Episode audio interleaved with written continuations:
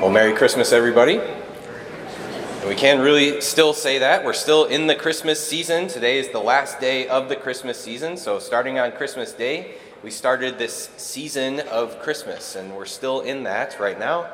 And it ends today with the baptism of the Lord. So, we're still in this period of rejoicing. We're still in this period of celebrate, uh, celebrating the birth of our Savior among us. So, let's keep um, keep that in mind today as we continue to celebrate this Christmas season. And today, especially, we celebrate the baptism of Jesus Christ by John in the Jordan. And this is one of those feasts that we think about and we say to ourselves, well, did Jesus really need to be baptized? I mean, why did he do that?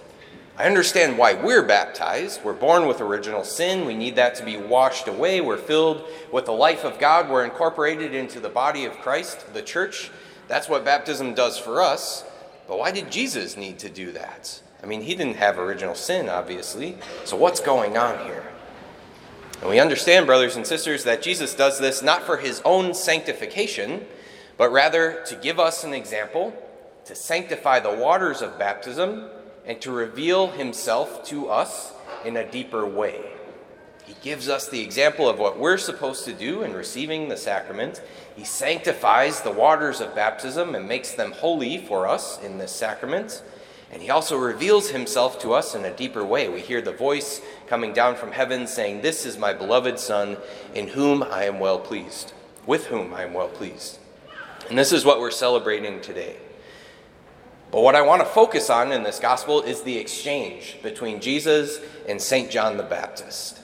And let's think about this moment that St. John the Baptist had. I've said this before St. John the Baptist is one of my favorite saints for his uh, courage, for his conviction as he preaches the gospel, for his total commitment to Jesus Christ and preparing the way for the Lord, making straight his path as Jesus comes among us. And that's what he's doing when this gospel passage happens. He's in the Jordan River, he's preaching the message of repentance, he's telling people, hey, stop sinning, be baptized, go back into your lives, and live better, essentially. And tons of people are hearing that message, they're coming to him, they're being baptized, and they're going on their way, living better lives. And so John is doing his job. When all of a sudden, Jesus, bapti- uh, Jesus approaches him for bapti- uh, baptism. Jesus approaches him. The author of baptism approaches John the Baptist to be baptized. And let's think about this moment that St. John the Baptist had. What was going through his mind when he saw Jesus approach? We can think, we can imagine that John was probably feeling pretty unworthy at that moment. John's like, hey, I'm supposed to be preparing the way for you. Why are you coming to me? And it says as much here in the gospel. It says, John tried to prevent him, saying, I need to be baptized by you, and yet you're coming to me? It's clear that John didn't understand what was going on in that moment. And yet, Jesus says to him, Allow it for now, for thus it is fitting for us to fulfill all righteousness. And notice that Jesus doesn't explain the whole thing. Jesus doesn't give him a full Uh, explanation of what his plan is and about what good he's trying to bring out of this moment. He simply says, Allow it for now. I want you to do this. Just trust in me. And it says that John the Baptist allowed him in that moment, and he followed through. He did what Jesus asked of him. And so John was free in that moment to say no. John could have denied Jesus. John could have said, Sorry, Lord, I'm too sinful. I'm too weak, I'm not worthy, I'm not going to do this for you right now. Sorry. John was free to do that, but he didn't. Thankfully, he said yes. He was obedient. Even though he didn't necessarily understand all of it, he knew the will of Jesus Christ and he courageously said yes to it. To it. And thankfully, he did because then we see this amazing scene where Jesus comes up out of the water, the heavens are open, the Spirit of God descends upon him like a dove, and the voice comes from heaven saying, This is my beloved Son, with whom I am well pleased. We would have missed all of that if John the Baptist focused only on his unworthiness and said, Sorry, Lord, I can't do that for you.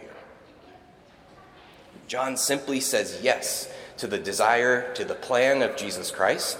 And because of that, Jesus is able to work a great thing, a great work through the actions of St. John the Baptist.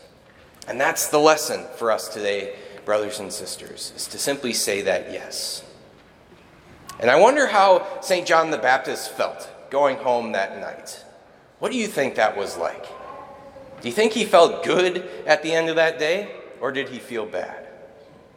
Do you think he felt stronger in his vocation to prepare the way for Jesus Christ, or did he feel weaker? Do you think he felt more confident in the message that he was preaching and in the help of Jesus Christ in that mission, or did he feel less confident? The answers are obvious, right? John the Baptist probably went home that night feeling totally fulfilled, totally uh, built up by the Holy Spirit, totally ready to take on whatever mission Jesus was willing to give him. And eventually, John the Baptist dies for his mission. He dies out of witness of the truth, out of the witness for Jesus Christ, all because he was willing to say yes.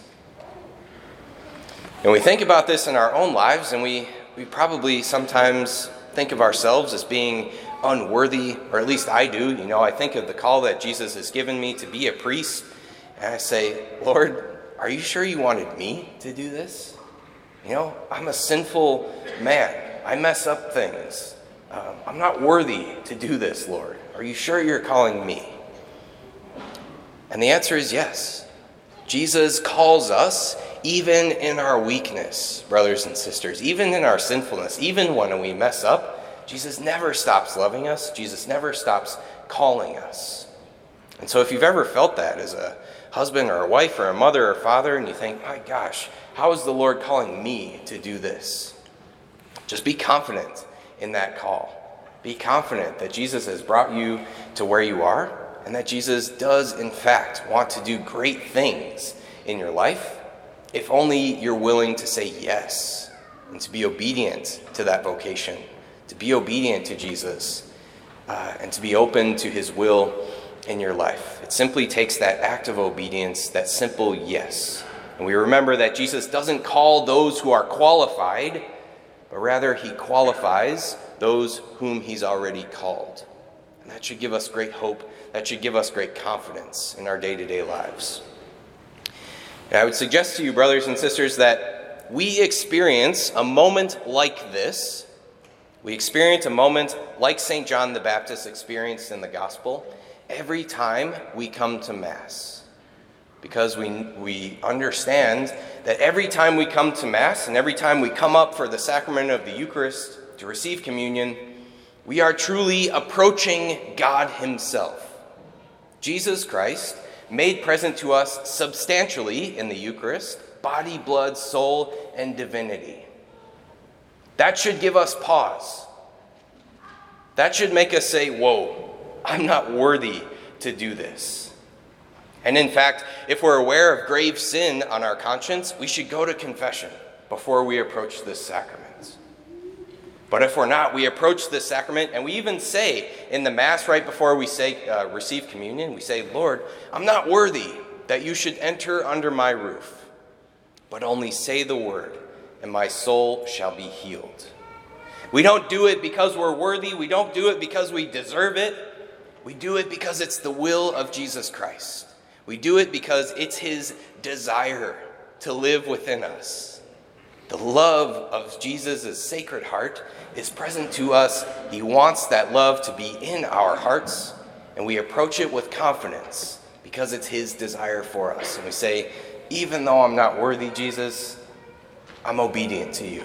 And I say yes. Live within me. Do great things in my life. And so, as we receive communion today, let's have that attitude. Let's have that, um, that disposition towards Jesus Christ to simply be obedient, to be open, to say yes to his love, say yes to his mercy, to say yes to his plan, whatever it is for your life. Because it's in that yes that you'll find peace, and that you'll find joy, and that you'll find fulfillment. So let's not be afraid to open our hearts to Jesus now, to approach this sacrament with confidence, and to allow Jesus to work great works in our lives and to truly be the good and holy disciples that he calls us to be.